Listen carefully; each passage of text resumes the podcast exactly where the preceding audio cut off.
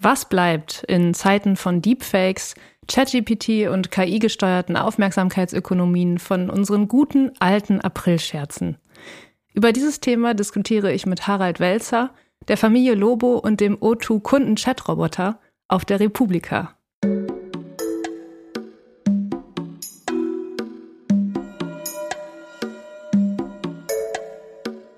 Friendly Reminder mit Carla Kaspari und Kurt Prödel. Ja, da sind wir wieder. Hallo und herzlich willkommen zur Grünen Donnerstag-Ausgabe von eurem äh, Lieblings-Do-It-Yourself-Nischen-Podcast, der euch wöchentlich hier durch die bewegendsten Ereignisse im Bereich Pop- und Alltagskultur führt. Mit jeder Menge, ich würde sagen, Halbwissen, aber auch so einer Prise Humor. Und zu Beginn jeder Folge verlesen wir so einen kleinen Minitext, also ein Zitat oder sowas ähnliches, den sogenannten Friendly Reminder. Und das eben war ein Tröd, also ein Posting auf der Mikroblogging-Plattform Mastodon vom Autor und Literaturwissenschaftler Leo Fischer, der, wie ich finde, so die deutsche Medienkultur sehr gut auf den Punkt bringt und wahrscheinlich das Lustigste war, was ich die letzten Tage gelesen habe. Mir gegenüber sitzt der Autor und Literaturwissenschaftler Kurt Prödel. Joke. Hi. Hallo, liebe Carla. Ich freue mich sehr, dich zu sehen. Ich freue mich auch sehr, dich zu sehen. Du bist natürlich nicht Literaturwissenschaftler und auch nicht unbedingt Autor. Und du bist Schlagzeuger vor allem und Internetstar. Ja, also mit diesem ganzen Internetstar-Ding, ich habe das Gefühl, machst dich ein bisschen lustig über mich, to be honest. Soll ich dich lieber Autor und Schriftsteller nennen? So wie du das du, immer bei mir machst und dich überhaupt gar nicht darüber lustig machst. du, du kannst, für dich bin ich, was du möchtest. Okay. Und ich habe, mir ist das auch ehrlich gesagt total Latte. Du kannst mich einfach Schlagzeuger nennen. Das ist so geil hohl, weil diese, diese, das hat so überhaupt nichts damit zu tun, dass man einen Podcast macht. Das finde ich eigentlich ganz geil. Ich bin einfach Schlagzeuger. Du bist für mich vor allem mein Podcast-Kollege. Das ist mir ganz, ganz wichtig. Und das mit dem Internetstar, das hört sich immer so ironisch an und vielleicht auch ein bisschen zu zynisch, aber ist null so gemeint. Also für mich bist du einfach ein Internetstar. Fair play. Wie geht es dir denn, liebe Carla? Du, mir geht's sehr, sehr gut. Ich äh, bin total aufgeladen noch mit positiver Energie vom Wochenende. Ich glaube, da werde ich aber erst später was zu erzählen, weil erstmal gehen wir vielleicht, ähm, wie sich das mittlerweile so eingebürgert hat, hier im Friendly Reminder, auf die Community ein, oder? Ja, auf die Friendlies. Hallo, liebe Friendlies. Hey, liebe Schön, Friendlies. Schön, dass ihr wieder da seid. Ja. Ihr habt das Privileg, Teil eines ja, Nischen-Podcasts zu sein. Es hört so gut wie niemand. Also alle, die sich das gerade anhören, haben hier ein ganz exklusives Hörerlebnis jeden Donnerstag mit der Autorin und Schriftstellerin Carla Kaspari und mir. Dem Internetstar Kurt Prödel. However, wir haben euch dazu aufgefordert, die Interaktionsfunktion der Plattform Spotify zu nutzen. Ihr könnt uns Fragen stellen, ihr könnt uns natürlich auch Antworten geben und wir gehen da mal ganz kurz durch, was da bei uns reingekommen ist. Mhm. Der User Doi schreibt, hey, könnt ihr einen Einblick in den Friendly Reminder Businessplan geben? Was ist das Monetarisierungskonzept? Ab wann geht ihr Break-Even? Wird es Richtung Host, Read, Midrolls oder Merch gehen? Liebe Grüße. Ja, vielen Dank für diese sehr konkrete Frage. Die schieße ich gleich rüber zu meiner Podcast-Kollegin Carla Kaspari. Mhm. Äh, was denkst du darüber? Ja, ich muss erstmal sagen, zwei, zwei Begriffe, die da vorkommen, die, die sagen mir nichts. Und das finde ich erstmal auch ganz gut, dass sie mir nichts sagen. Ich würde sagen, dass, dass du eher so der Typ bist, der hier so ein bisschen die Monetarisierung dieses Podcasts im Blick hat, Kurt. Ich habe dieses Ding hier erstmal so gestartet, ohne mir besonders viele Gedanken zu machen. Ich hatte einfach Lust, mit dir so einmal die Woche über irgendwas zu reden. Mittlerweile merke ich, dass das Ganze schon relativ zeitintensiv ist und es mittlerweile in so Bereich Teilzeitjob eigentlich geht. Und deswegen wäre es natürlich cool, wenn da irgendwas passiert. Aber ehrlich gesagt, ich ähm, bin jetzt nicht davon abhängig und schaue einfach mal, was so passiert. Was denkst du denn dazu? Ich habe da kein Monetarisierungskonzept und ich weiß auch nicht, ob es für dieses äh, Format eine Perspektive dafür gibt. Sollte aber irgendein Business Angel hier zuschauen, der Lust hat, mit uns so ein bisschen im Austausch zu sein, also so im Dialog, aber auch monetär, dann äh, können Sie sich natürlich gerne bei uns äh, melden. Ich weiß es gar nicht, warum du ganz kurz, Kommentar. Ja, ich, ja. ganz kurz, ich weiß gar nicht, du, du stapelst total tief heute. Du sagst die ganze Zeit, das hört niemand und du weißt gar nicht, ob es sich, ob das irgendwie gut ist für Werbung. Ganz ehrlich, wir, haben, wir kriegen total viele Abos die ganze Zeit. Leute hören uns zu, das ist total schön. Ich krieg Nachrichten von Friendlies. Also das wollte ich mal kurz hier zurechtrücken. Ich finde, ich, ich glaube, ich weiß, dass du, du willst das so ein bisschen charmant rüberbringen, aber ich finde, man kann auch ehrlich sein. boah, du dekodierst mich so richtig. Ich finde es irgendwie creepy, aber irgendwie auch ein bisschen geil. Ich wollte was nicht. denkst du, was ich denke? Was denkst du, was ich denke, was du denkst? Keine Ahnung. Nächster Kommentar von New York Sunshine. Hey ihr beiden, ich genieße eure Folge regelmäßig. Ihr habt einen feinen, gewitzten und klaren Blick auf die Welt. Jedoch, sorry dafür, bitte schränkt dieses Real Talk-Sprache ein. Diese Real Talk-Sprache. Geht das? Fragezeichen. Sehr guter Punkt. Ich kann es komplett nachvollziehen. Äh, New York Sunshine. Es tut mir leid, ich weiß gar nicht, ob du jetzt mich oder Carla mehr damit meinst. Ich, ich glaube glaub, beide. Ich glaube wir ich glaub, beide. beide. Mhm. Ähm, das ist, für uns ist das noch neu hier, einmal die Woche zu sprechen und ähm, ich bin immer ein bisschen aufgeregt und da greife ich dann manchmal auch so auf Formulierungen zurück, dass ich mich irgendwie so ein bisschen cool fühle oder so eine gewisse jugendliche Leichtigkeit versprühe, was natürlich nachvollziehbarerweise auch unangenehm und nervig rüberkommen kann. Aber danke für deinen klaren Blick auf unsere sprachlichen kleinen Makel. Ähm, darf ich da auch meine ehrliche, dekodierte Meinung zu sagen? Bitte, entpack das mal für mich. Ja, also New York Sunshine, vielen, vielen Dank für den lieben Kommentar und auch natürlich für das Kompliment. Das kommt bei uns an und wir freuen uns sehr. Allerdings muss ich sagen, dass Kurt und ich uns jetzt, ich glaube, über zehn Jahre kennen. Und Real Talk, also dieser Ausdruck, in, ich glaube, jeglicher Kommunikation von uns eine große Rolle spielt. Und ich glaube, das ist mittlerweile so eingewachsen in jegliche Chats und Gespräche und alles Mögliche, dass wir das, selbst wenn wir uns anstrengen sollten, wahrscheinlich nicht mehr rauskriegen. Also ähm, Real Talk, finde ich, gehört zu uns. Und es wäre auch irgendwie künstlich und falsch, das jetzt so, das jetzt irgendwie zu versuchen, so rauszulassen. Deswegen Real Talk, ich kann mir auch vorstellen, dass es ein bisschen peinlich und so infantil und, und naiv rüberkommt. Aber ähm, irgendwie ist es ein Teil von uns. Das ist meine Haltung dazu. Schön. Vielen Dank, ihr seid alle eingeladen, dieses Tool, da könnt ihr unter die Folge gehen, interagieren, Fragen und Antworten stellen, wir werden darauf reagieren, wir freuen uns und das Ding ist zu. Sehr gut. Liebe Carla, in der letzten Folge hattest du die gute Idee, dass wir uns gegenseitig vielleicht noch so ein bisschen mehr vorstellen. Mhm. Und diese Folge bin ich dran, dich mal so ein bisschen zu befragen, zu dem einen oder anderen. Ja. Vielleicht so als kurze Backstory, wir kennen uns halt ja schon seit vor dem Internet. Du hast sogar mal, Fun Fact, in einem Musikvideo meiner Band The Screenshots die Hauptrolle oh, gespielt. Stimmt. Fußball ist cool. Ja. Tatsächlich eins der ersten Musikvideos, die wir gemacht haben. Da warst du schon dabei. Du bist Autorin und Schriftstellerin. Und ähm, wir haben gemeinsam bei der Z D F-Neo-Show Studio Schmidt eine Kategorie gemacht, die hieß We Need to Talk About. Ja. Das war auch sehr, sehr schön. Das hat uns nochmal, finde ich, richtig zusammengeschweißt. Und jetzt sind wir hier und machen einen Podcast. Man mhm. kann sagen, also aus meiner Perspektive sind wir zehn Jahre befreundet. Und deswegen meine erste Frage an dich. Was bedeutet Freundschaft für dich? Und welche Eigenschaften sind dir bei deinen Freundschaften besonders wichtig? Oh. Also ich glaube, ähm, bei Freundschaften ist das so ein bisschen so, auch wie in Beziehungen oder so. Also ich finde es ganz wichtig, dass immer so ein, so ein Respekt irgendwie da ist für die andere Person, der auch, also es klingt jetzt so platt, ne? Aber es ist ja total die Herausforderung, immer respektvoll miteinander umzugehen. Das finde ich wichtig in Freundschaften und so eine äh, Loyalität auf jeden Fall auch. Also ich weiß, dass Leute, mit denen ich befreundet bin, die könnten sich wirklich melden, ganz egal wann, und ich wäre dann so da, wenn das halt meine FreundInnen sind. So. Das ist mir, glaube ich, ähm, am, am wichtigsten. Wie würdest du dich denn einschätzen? Bist du gut da drin, Freundschaften zu pflegen? Oder bist du schlecht da drin? Oder phasenweise? Ach, ich glaube, ich bin eigentlich ganz gut da drin. Also wenn ich mir so meine, meinen FreundInnenkreis so anschaue, dann sind das alles mittlerweile Freundschaften, die schon relativ lange da andauern. So.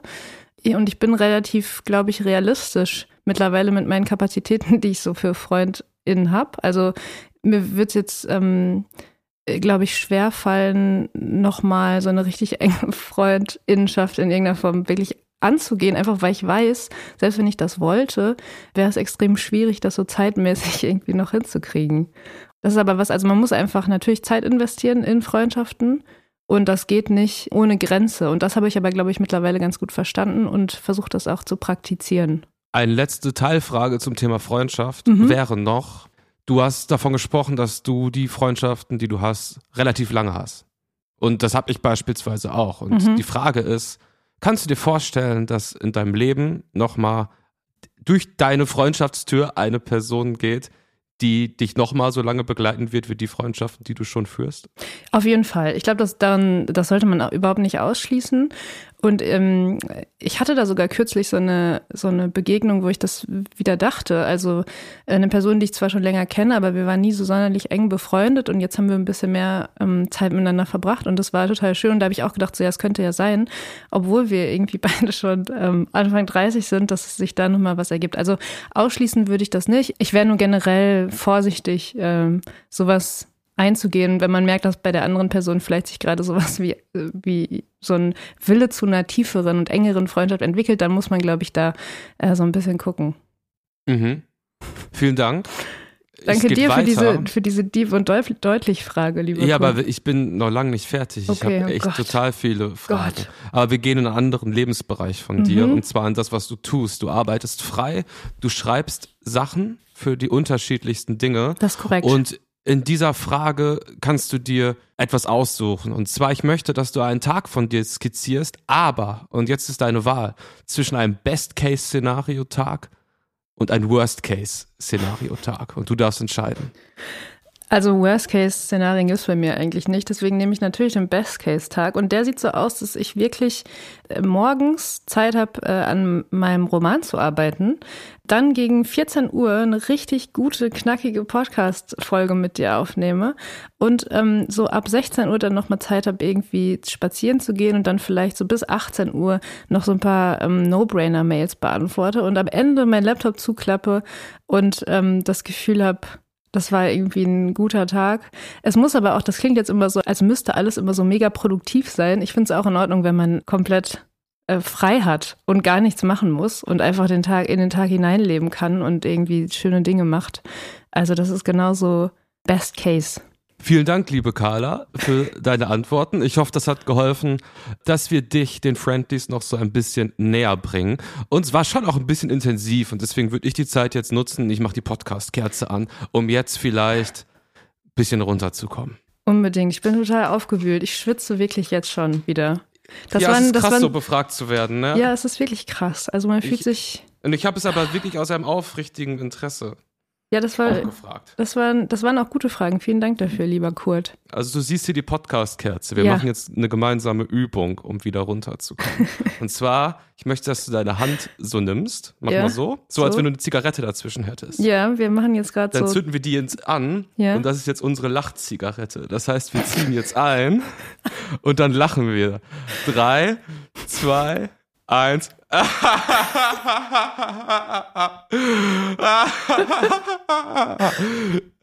ist hier eigentlich das heute ist eine los? Lach-Yoga-Übung gewesen. Ja, okay. Von Findest du nicht, dass wir eh Goglin. schon genug lachen eigentlich in diesem, Nein, in diesem extrem Carmen ernsten Feuilleton-Podcast? Ich möchte Carmen Goglin vorstellen. Das ist okay. nämlich eine Lachcoachin. Und die hat mir gestern in meinem Insta-Feed ein Video reingespült, wo sie die Lachzigarette macht. Also ja. einfach, sie ist dann so in der Kamera und sagt so, weißt du was, kleine Übung, Lachzigarette. Und lacht dann so. Und das ist so konfrontativ für mhm. auch tendenzielle verklemmte Personen wie dich und mich, dass man halt so... Also sorry, ich bin überhaupt absolut gar nicht verklemmt. Da musst du von dir selber reden. Du weißt, du weißt, wie es gemeint war. Im Endeffekt, diese Frau macht halt Übungen, die einen, egal wie verklemmt oder unverklemmt man ist, so mhm. an die Schmerzgrenze bringen. Aber sie hat eine so unendlich sympathische Art, dass ich das total lieb gewonnen habe. Ich bin mir auch sicher, dass man sie schon mal irgendwie in anderen Kontexten irgendwo mal als YouTube-Video gesehen hat und sowas. Ist alles jetzt nichts Neues. Und ähm, sie hat jetzt ein Buch geschrieben, und das Buch heißt Oma geht viral. Lachen und Hate, zwei Seiten von Sichtbarkeit. Oh, schöner Und das Titel. Ist halt krass, weil das genau halt in dieser Schmerzgrenze halt spielt, dass es irgendwie so, wie die Kids sagen würden, cringe ist, mhm. andererseits aber so pure und verletzlich ist. Carmen Goglin, kleine Buchempfehlung meinerseits, Oma geht viral, Lachen und Hate, zwei Seiten von Sichtbarkeit, und vielleicht noch ein Zitat von ihr: Humor ist der beste Weg, um mit Herausforderungen umzugehen und das Leben zu genießen. Süß. Packst du uns das in die Shownotes, lieber Kurt? Ja. Sehr gut. Du liest doch auch gerne. Du bist doch eine kleine Leseratte. Mm. Oder ein Bücherwurm. Mm. Ja, lieber Kurt, ich habe ja noch angekündigt, dass ich ein bisschen was ähm, von meinem Wochenende erzählen wollte, weil ich bin, wie gesagt, sehr, sehr ähm, Ich habe richtig gute Laune deswegen. Und zwar ist es so, dass ich noch so an meinen äh, Handgelenken beidseitig noch so Stempelrückstände habe. Ich war nämlich Freitag und Samstag aus. Und zwar ähm, war es so, dass am Freitag der äh, große D J und Produzent D J Koze aufgelegt hat in Köln, in der Domstadt. Und also ich muss ehrlich sein, ich hätte es wahrscheinlich Schande über mein Haupt, aber ich bin so raus aus diesem ganzen Nightlife-Nachtleben-Ding, dass ich das wahrscheinlich zu spät erst erfahren hätte oder gar nicht erfahren hätte und dann nicht hingegangen wäre. Aber ich stand auf der Gästeliste und konnte mir das dann natürlich nicht entgehen lassen. Und ja, ich war irgendwie seit langer Zeit mal wieder so im Club in Köln. Wie lange ist das bei dir her? Acht Jahre. Oh Gott. Okay. Ich war ja, in meinem gut. Leben drei oder viermal in Clubs und fand's immer richtig scheiße. Okay. Ja, ich ähm, finde, es kommt immer drauf an. In dem Fall war es so, dass das Set, also der absolute Wahnsinn war. Also wirklich fantastisch, aber auch nicht anders zu erwarten, ehrlich gesagt, bei diesem Künstler. Nur, ich hatte so ein bisschen den Eindruck, also da kannst du jetzt als regelmäßiger Clubgänger natürlich auch besonders viel zu sagen, aber ich hatte irgendwie das Gefühl, dass, dass das Nachtleben so richtig, also dass die Leute Nachtleben auch so ein bisschen verlernt haben. Es war ja natürlich, es war ultra voll, selbstverständlich, weil dieser äh, D J natürlich sehr bekannt ist und dann viele Leute kommen und so.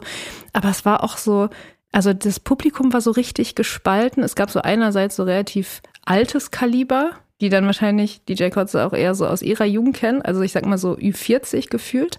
Und auf der anderen Seite waren so, waren so teilweise so Anfang zwanzigjährige da, die das so überhaupt nicht gecheckt haben, die dann so vor mir standen und die ganze Zeit so, oh, oh wann geht das jetzt hier endlich los? Oh, lass mal auf Toilette gehen und so. Und das so gar nicht, das hast du richtig gemerkt, so die haben noch nicht so viele Erfahrungen im Bereich äh, Nachtleben und sind vielleicht eher so ein bisschen über zwei Jahre Corona-TikTok sozialisiert oder so.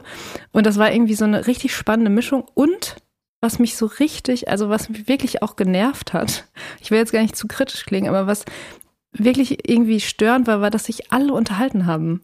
Also ich meine, warum, wenn man da gerade, das ist so once in five years Event, dass dieser Typ da spielt, hört doch einfach mal der Musik zu. Es sind gerade drei extrem großartig kuratierte Stunden Musik. Hört doch einfach mal zu und labert nicht die ganze Zeit. Aber da habe ich dann auch wieder gedacht, so, okay, die Leute labern halt, weil sie lange nicht mehr so irgendwie bei so einem Event waren und das irgendwie so, ja, so ein bisschen alles nachholen müssen. War so mein Eindruck. Das war dann im Endeffekt so ein bisschen anders, als du das erwartet hast. Ja, genau. Also ich hätte irgendwie gedacht, dass man bei so einer Veranstaltung sich dann schon mehr auf die Musik und das Set und sowas einlässt und dass selbst in der Domstadt Köln da so eine Art Clubkultur irgendwie noch existiert, dass man da hingeht und einfach es laut genug ist und dunkel genug ist, damit man sich einfach auf die Musik konzentrieren kann und es nicht so viel um das Socializing und das Drumherum geht, sondern es einfach nur Musik ist so, aber das war irgendwie nicht, nicht so ganz möglich. Es hat aber jetzt auch, es war nicht brutal schlimm oder so, aber es ist mir einfach aufgefallen. Und ähm, hat er dann ein D J-Set gespielt oder äh, hat er irgendwie auch darüber hinaus performt? Nein, das ist nur ein D J-Set gewesen. Aber der ist kein reiner D J, sondern der hat doch auch eigenen Stuff. Der, genau, das ist D J, der ist D J und Produzent, also bringt okay. auch Alben raus, veröffentlicht Tracks und so. Aber das war jetzt in dem Fall ein D J-Set. Mhm. Und glaubst du, das wäre anders gewesen, wenn es ein eher ein Konzert gewesen wäre? Also ich muss sagen, ich verfolge diesen Künstler schon sehr, sehr lange, was er so macht und so. Und ich finde, diese Sets sind wirklich einzigartig, immer. Und finde ich, haben auch fast sowas von einem Konzert jedes Mal. Das heißt, ich glaube, so wirklich Konzerte, Konzerte spielt er gar nicht oder wenn, dann sehr, sehr selten. So, das sind eigentlich meistens D J-Sets, auf die man sich aber wirklich, also selbst du wahrscheinlich, einlassen könntest wie auf ein Konzert. Also das funktioniert schon mhm. sehr gut. Es war irgendwie nur so, ich weiß, alle waren so hibbelig und so aufgeregt und standen dann da und haben dann die ganze Zeit sich unterhalten. Die ganze Zeit so, hört doch mal auf, euch zu unterhalten. Geht doch woanders hin, geht doch ins Café, um euch zu unterhalten, aber mhm. doch jetzt nicht in den Club. Aber vielleicht ist das auch einfach, wie gesagt, Köln muss, muss Nachtleben erst wieder so ein bisschen lernen. Ja, also ich kann da nicht so viel zu sagen, weil eigentlich diese genannten Sachen, die du jetzt so mit rumgelabere und das dann so socialized und irgendwie auch so hibbelig und der Vibe so ist, das ist eigentlich der Grund, dass ich nie wirklich Freude hatte, in Clubs generell mm. zu gehen, weil mir das alles immer zu aufgehypt ist. Es ist halt immer die Atmosphäre, von Leuten, die zwei, drei Stunden in irgendwelchen Schlangen gestanden haben, um irgendwo reinzugehen. Und das ist mir irgendwie, das packe ich nicht. Das überfordert mich. Und deswegen äh, habe ich sehr schnell gemerkt, dass das irgendwie nichts für mich ist. Hm. Ja, du brauchst einfach Gästelistenplätze. Dann gehst du an der langen Schlange vorbei und es ist alles easy und dann hast du danach einen, einen sehr, sehr guten Abend, wenn sich nicht alle um dich herum unterhalten. Okay, also wenn mir jemand für seine Clubtour Gästelistenplatz geben möchte, dann bin ich bereit, das Experiment nochmal zu wagen. Mach das aber mal. Nicht in Berlin, nur in Köln. Für Babys. Ja, apropos Köln, mhm. ähm, ich habe eine kleine Sache aufgeschrieben. Da ist es jetzt irgendwie so ein Satz lang, aber der Kölner Zoo hatte einen Elefant, einen thailändischen Elefanten, der Ming-Jung hieß. Und da gibt es irgendwie so einen Artikel zu. Ich habe das zufällig gesucht. Ich, also ich habe Backstory, sorry, mhm. Backstory war, ich habe jemandem geschrieben, Ming-Jung. Und ich wollte sicher gehen, dass ich das richtig schreibe. Also google ich Ming-Jung. Und da habe ich diesen Artikel gefunden über diesen thailändischen Elefanten und diesen genialen Coup, Coup, Coup, ähm, dass man diesen Elefanten Ming-Jung nennt, wodurch halt so ein Average-Publikum denkt, das ist halt der thailändische Name von diesem Bullenelefanten. Und, aber er ist auch Kölsch. Und das zeigt so die kulturelle Verbundenheit und die, ähm, ja, süß. Von Köln. Also fand ich einfach mega sweet. Der, der Elefant lebt jetzt mittlerweile, glaube ich, in England, kommt aber vielleicht bald als Zuchtbulle zurück in die Domstadt. So, Ende. Das ist Hammer. Ich habe da noch einen ganz kurzen Einwurf zu, weil ich glaube, du sagst, es war im Kölner Zoo, ne? Ja. Ja, ich glaube, da, da gibt es auch so eine Story mit so einem Esel, glaube ich. Von Also es scheint irgendwie zu geben im Kölner Zoo, der ein extrem gutes Gespür dafür hat, für die Namensgebung der Tiere, weil es gibt einen Esel, der heißt Malörchen. Und weißt, weißt du warum? Sag's mir. Also ich, ich kenne die Zusammenhänge nicht genau, aber ich, er ist in, ich sage mal, inzestiösen Verhältnissen ist er zustande gekommen. Oh Gott. Und deswegen ist er, glaube ich, auch. Oh, also er hat, glaube ich, eine Behinderung. Er hat, glaube ich, eine Behinderung und heißt aber deswegen eben Malörchen. Oh Gott. Ja, okay. Da ist Ming-Jung noch äh, eine harmlose Story. Ja, ist noch harmlos, aber ist auch beides auf eine Art irgendwie sweet. Ja. Shoutout an den Kölner Zoo. Apropos so Tiere und so, Kurt, hast du vielleicht mitbekommen, da wollte ich noch mit dir drüber reden, habe ich mir hier zumindest aufgeschrieben. Man, also nicht Mann, sondern Maus sagt jetzt Maus. Hast du das auch mitbekommen? Also es gibt nee. jetzt so, so, hast du nicht? Nö. Okay, aber es gibt jetzt so ein, ich sag mal, ein, ein genderneutrales neues Wording, was so ein paar Leute benutzen. Und zwar ist das, dass man Maus sagt statt Mann. Mhm. Also auch so wie zum Beispiel, also man sagt dann Maus statt Mann, man sagt aber auch je Maus statt jemand und so. Ja. Einfach um sozusagen die maskuline Form eben so ein bisschen zu verbannen aus der gesprochenen oder auch geschriebenen Sprache und mhm. ähm, stattdessen Maus zu sagen. Wie findest du das? Finde ich, ist eine super Idee. Mhm. Lässt sich bestimmt total easy umsetzen. Mhm. Und ähm, an dem Punkt, wo es sich durchgesetzt hat, werde ich das auf jeden Fall adaptieren und nutzen. Ja, das ist eine super Antwort, finde ich. Ganz klare Sache. Ja, ich finde es auch süß. Ja. Ich, ich glaube, es ist, ähm, ja, also vielleicht muss man es einfach noch ein bisschen wirken lassen. Sagen wir es mal so. Ich finde das sowieso, wir leben ja auch in so einer Zeit mit so, so eine chillige Zeit, wo so ein, so ein Atomkrieg einem im Nacken irgendwie sitzt mit Klimawandel und mhm. Pandemien und so. Ich finde es einfach gerade mega wichtig, ähm, dass einfach alles sich nur noch niedlich und lieb anhört, weil es gibt ja, habt ja keine Probleme, ist alles halt sweet, alles ist nice, so. Ähm, genau, finde ich, passt mega zum Zeitgeist. Mäuschen. Ich habe ja letzte Folge davon erzählt, dass ich mir einen neuen geilen T V gekauft oh, habe. Ja, ja. Und ähm, es ist halt komplett mega, endlich einen geilen Smart-T V zu haben, der auch funktioniert. Ja. Und ähm, ich habe in dem Kontext natürlich so geguckt, was so die Programmauswahl so ist. Und ich habe einen Thread gefunden dazu auf Reddit, den ich wirklich sowas von geil finde. Und zwar, der Thread heißt, A R D und Z D F haben aktuell über sechzig Krimi-Formate. Mhm. sechzig. Das mhm. ist komplett crazy. Ich werde die nicht alle vorlesen, aber ich gehe mal ganz grob hier irgendwie durch. Yeah. Der Amsterdam-Krimi, der Botzen-Krimi, Donner Leon, Großstadtrevier, Morden im Norden, Mordkommission Istanbul, Nord bei Nordwest, Polizeiruf eins eins null, viermal, N D R, M D R, R B B und R B, Rentnercops. fünfundzwanzig Tatortformate, blutige Anfänger, Letzte Spur Berlin, SOKO, zwölf, dreizehn Formate, äh, Friesland, Erzgebirgskrimi, ein Fall für zwei.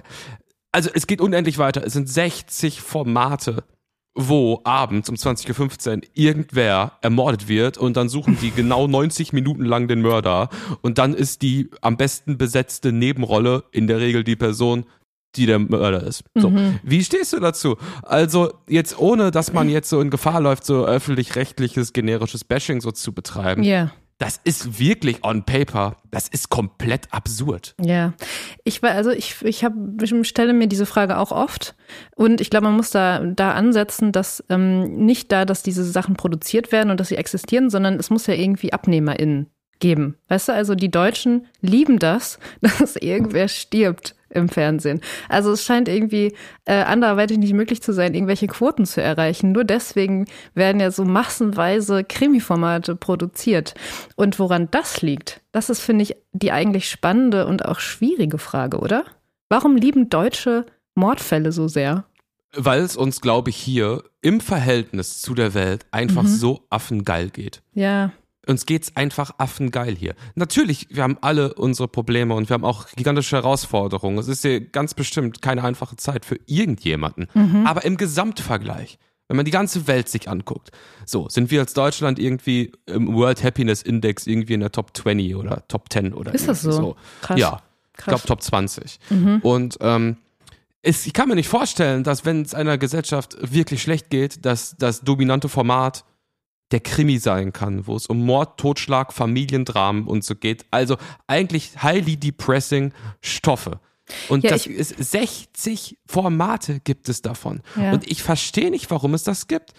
Ich verstehe es auch nicht, vor allem, dass es das immer noch gibt. Also ich glaube, wenn es das so, ich sag mal, bis in die frühen Nullerjahre noch so gegeben hätte, ne, als wirklich alles so schien, als würde es immer besser werden und als würde es wirklich allen einigermaßen gut gehen, so, und irgendwie sowas wie eine g- gute Zukunft doch total easy ausdenkbar war, so, dann wäre es ja irgendwie in Ordnung. Aber ich meine, mittlerweile, du musst ja einfach jeden Abend Tagesschau gucken und du hast ja deine drei Krimis. Also es ist ja, ja. wirklich, es ist ja alles, also selbst für, für ein Land, was im äh, World Happiness Index in den Top zwanzig ist, ist es ja so, dass du nicht mehr ignorieren kannst, dass es, dass es so viele Dinge gibt, die noch viel schlimmer sind als jeder Krimi. Deswegen ist es so, hä, warum ist, warum, warum dann immer noch? Und ich muss auch wirklich sagen, also manchmal versucht man ja mal so einen Tatort dann sich so anzugucken oder auch irgendein anderes Krimi-Format. Ich muss sagen, dass ich das, mich interessiert das einfach nicht. Und das ist so, also ich, ich will das nicht sehen, dass dann irgendwie so der, der dreihundertsiebzigste Mordfall diese Woche im deutschen öffentlich-rechtlichen Fernsehen aufgeklärt wird. Also es ist sowas, ich, ich weiß ich nicht, ich verstehe es irgendwie nicht. Aber es muss ja diese AbnehmerInnen geben und die ZuschauerInnen dafür. Nur ich gehöre irgendwie nicht dazu. Vielleicht ist es auch was, was aussterben wird mit der, ähm, also die Boomer gehen jetzt in Rente, die werden sich das alles irgendwie noch angucken, aber dann irgendwann, also ich glaube, unsere Generation interessiert das alles nicht mehr so, oder? Naja, im Endeffekt hast du ja eh im öffentlich-rechtlichen Fernsehen, ich glaube, der Durchschnittszuschauer im öffentlich-rechtlichen ist siebenundsechzig oder fünfundsechzig oder so. Und ähm, was mich wütend macht an dieser Anzahl von Krimis, ist Verschwendung. Die ja. Herstellung von so einem Film mit allem ist halt mega aufwendig, kostet Geld. Und ähm, diese ganzen Krimis sind dann in der Mediathek yeah. auch dann nur eine Woche verfügbar. Das heißt, man stellt dann pro Jahr vierhundert Krimis, dreihundert Krimis irgendwie her, die alle eine Woche abrufbar sind. Und dann geht es in der Woche da drauf wieder von vorne los. Mhm. Ich verstehe diesen Waste nicht. Die dürfen das ja nicht in die Mediathek stellen, weil es dann so gesehen so eine Wettbewerbsverzerrung den Privatfernsehsendern gegenüber ist. Das verstehe ich auch. Aber mich frustriert das, was für Ressourcen verschwendet werden und was für ein Datenmüll auf irgendwelchen Festplatten rumliegt, was sich keiner angucken kann, weil es nur eine Woche online sein kann. Ich finde das wirklich einfach komplett absurd. Und ähm, mit irgendwie Bildungsauftrag und so Informationen zu vermitteln, frage ich mich, warum es diese ganzen Krimis halt irgendwie braucht. Warum nicht einfach mal auf Qualität halt irgendwie gehen, statt sechzig Formate zehn machen. Die sind auch abrufbar und anschaubar, über die kann man auch sprechen. Aber so ist es, ich finde das komplett absurd und finde nicht, dass es das geben sollte. Da sollten, finde ich, halt von diesen Geldern, die da sind, halt irgendwie junge Personen, die irgendwie, sei es Dokumentarfilm, sei es kreative Sachen, sei es experimentelle Sachen, viel mehr gefördert werden, weil so ist das ja mega lame. So, es tut mir auch leid an alle Friendlies, die sich das jetzt hier geben mussten von mir. Ich fühle mich ehrlich gesagt jetzt total entblößt und ähm, ich würde das Thema gern zumachen, Carla. War es ein bisschen viel jetzt. Ja, du, wir können das Thema gerne zumachen. Ich habe da ähm, zu noch, also ich sag mal, bezogen auf, was man so konsumiert auf einem Display und auf einem Bildschirm, habe ich noch so einen ganz, ganz Mini-Tipp auch, weil du hast jetzt einen Fernseher, ich bin gerade eher so ein bisschen in so, ich versinke in so YouTube-Rabbit-Holes, in ganz unterschiedlichen.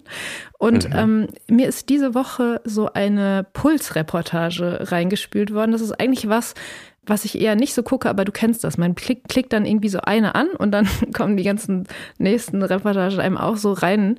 Und ich habe da äh, dann eine Pulsreportage gesehen über, es ging über das äh, Hashtag ThatGirl-Phänomen. Also so, ne, sagt ihr vielleicht was so. Ähm, aber hol bitte nochmal ab zu diesem Phänomen. Ich habe so eine abstrakte Vorstellung davon. Ich würde es auch für alle Friendlies gerne nochmal erklärt bekommen. Ja klar, also das ist so ein Trend, der sich gerade so auf Instagram und so abzeichnet unter vor allem jungen Frauen, das kann man glaube ich so sagen, die sich so einen Rhythmus angeeignet haben, dass sie irgendwie um vier oder fünf Uhr aufstehen und ähm, so eine kranke Morgenroutine haben, inklusive extrem gesundem Frühstück, Skincare und irgendwie Sport im Fitnessstudio und alles aber noch vor, ich sag mal vor acht Uhr. So, also bevor der eigentliche Tag startet. Und darauf äh, wollte ich jetzt aber gar nicht so krass eingehen, sondern eher auf die Reporterin, die diese Pulsreportage ähm, gemacht hat oder sozusagen Anchorfrau war in diesem Format.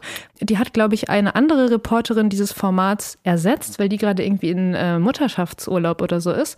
Und ich fand diese Reporterin, ich glaube, das war die beste Reporterin, die ich jemals in so einem Format gesehen habe. Und die hat mich so ultra abgeholt, einfach gar nicht jetzt so groß durch den Inhalt, weil der war mir irgendwie mehr oder weniger schon klar, aber so durch ihre Art. Und zwar war das, äh, heißt sie Shushan Delal.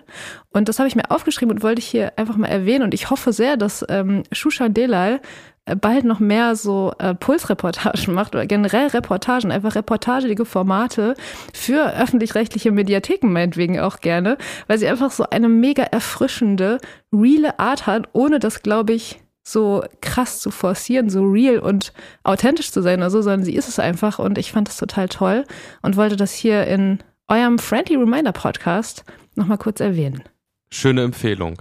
Liebe Carla, ich hatte jetzt noch so eine Kleinigkeit und zwar eine Männerbeobachtung. Matthew Mockridge, Jesus, Donald Trump, Andrew Tate, Markus Lanz, Kanye West. Ich habe in Düsseldorf in einem Premium-Studio mit einem Coach trainiert. Kurz Männerbeobachtung. Und zwar, wer mir diese Woche mal wieder extrem aufgefallen ist, mhm. ist unser Tech-Angel Elon Musk. Ist er dir auch aufgefallen diese Woche? Ja, der ist mir tatsächlich auch aufgefallen. Ich weiß nicht, wir haben in der letzten Folge sehr, sehr viel über K I gesprochen und über dieses Papstbild, ne? Also der Papst in der weißen Daunenjacke und so. Ähm, und ich glaube, einen Tag oder zwei Tage später Hat, hat Elon Musk zusammen mit, keine Ahnung, dreißigtausend großen Tech-Unternehmern, also so viele waren es nicht, ich glaube, aber es waren tausend oder so, einen offenen Brief veröffentlicht, in dem er und diese Tech-Unternehmer, ich gendere jetzt einfach bewusst mal nicht, es sind bestimmt auch ein paar Unternehmerinnen dabei, aber wahrscheinlich hauptsächlich Unternehmer, und in diesem Brief fordern sie, dass man diese ganze Sache mit K I jetzt einfach mal so ein halbes Jahr lang pausieren sollte, weil es ansonsten sein könnte, dass eine Superintelligenz ähm, irgendwie dabei rauskommt, die die Menschen menschliche Intelligenz ja irgendwie übersteigen könnte und damit für extreme, ja, eine extreme Bedrohung für äh, Gesellschaft und Menschheit werden könnte. Das ist zumindest die Argumentation. Ich muss sagen, als ich mitbekommen habe, dass Elon Musk auf einem Brief ja, schon zu viel auf Twitter, dass der mit sowas anfängt. Ja, da, aber ich, ich dachte echt dann kurz so, okay, wenn Elon Musk jetzt gegen K I ist, was ist das Gute an K I? Also ich war direkt so, dass ich mein, so ein Mindshift bei mir stattgefunden hat, weißt du?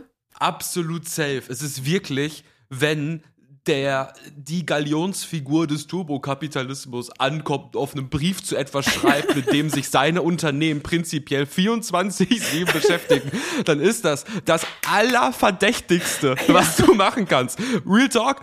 Und ja, jetzt wirklich Real Talk. Ich gönne mir jetzt ChatGPT im Abo-Modell, seitdem der das gesagt hat. Ja, einfach, weil ich denke so, nee, Mann, das ist too obvious. So, das ist wirklich, das Ding ist eh durch. Was soll sich denn verändern? Die Sache ist gelaufen. Also ich fand dieses, diesen Brief, ich dachte auch, gleicher Impuls wie du, das Gegenteil, nein Mann, ein Autoschrauber aus irgendwo, keine Ahnung, wo der wohnt da, ähm, hat mir das nicht zu sagen, dass ich mir helfen lasse. Autoschraube.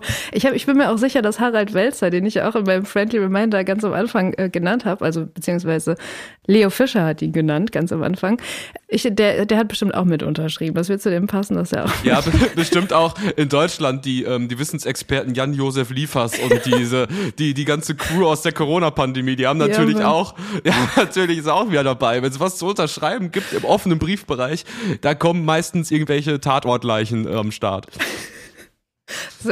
Sämtliche SchauspielerInnen der ja, Republik haben unterschrieben. Die schon mal im Hafenkrimi irgendwie wen aus dem Wasser gefischt haben. Ja. Also deine Männerbeobachtung, finde ich, können wir an dieser Stelle eigentlich auch ja, schon wieder abschließen, oder? Au- ja, Männerbeobachtung, auffälliges Verhalten, Elon Musk, Themas zu. Kurz Männerbeobachtung. Ja, lieber Kurt, in der letzten Folge haben wir ähm, was Schönes gemacht, und zwar haben wir eine Playlist etabliert für diesen Podcast. Die offizielle Playlist Friendly Reminder Doppelpunkt Musik zu unserem Podcast, in dem ähm, alle Songs, die wir hier ansprechen oder besprechen oder die irgendwie vorkommen, äh, Listen werden. Und ich habe da Lust, einen Song heute einfach auch draufzupacken, weil ich den jetzt oft höre und weil der Frühling ja endlich, zumindest, also temperaturmäßig noch nicht, aber zumindest was die Sonne angeht, einigermaßen da ist. Und der heißt Spring Emu von der fantastischen Künstlerin, Produzentin Ramsey oder Ramsey. Ich weiß gar nicht genau, wie man sie ausspricht. Ich glaube, sie ist Französin. Der kommt auf jeden Fall auf die Liste. Hast du auch was dabei? Ja, und zwar, ich möchte von Nina Chuba Wildberry Lillet drauf machen. Das ist mega boomermäßig. Ähm, ich habe sie einmal getroffen bei Studio Schmidt und wir mhm. haben ein ganz süßes Foto ähm, zusammen. Und ich habe das nochmal zufällig gesehen und dachte, Mann, sie ist echt ein Megastar jetzt. Und Real Talk, man muss sagen, Wildberry Lillet ist eigentlich ist ein der einzige Hit der letzten, seit Tage wie diesen von Toten Hosen. Das ist mein Take. Ja, ja, nee, ist ein, ist ein absoluter Hit. Deswegen Boomer-Style, ich hau den Song drauf, und sie hat auch ein sehr schönes Interview bei Hotel Matze gehabt, was ich gehört habe. Wirklich richtig gut. Können froh sein, dass wir so Künstlerinnen hier am Start haben. Mega geil. Und ich würde sagen, das war's für heute, liebe Carla, oder? Das war's für heute, liebe Friendlies. Schön, wenn ihr zugehört habt. Gebt uns gerne eine schöne Bewertung auf Spotify oder bei Apple Podcasts. Schreibt uns zu dieser Folge, was ihr denkt, eure Gedanken und Gefühle. Und habt bitte ein schönes Osterfest. Ostern steht an. Und heute eine schöne Vollmondnacht. Bis nächste Woche. Bis nächste Woche. Macht's Ciao. gut. Tschüss.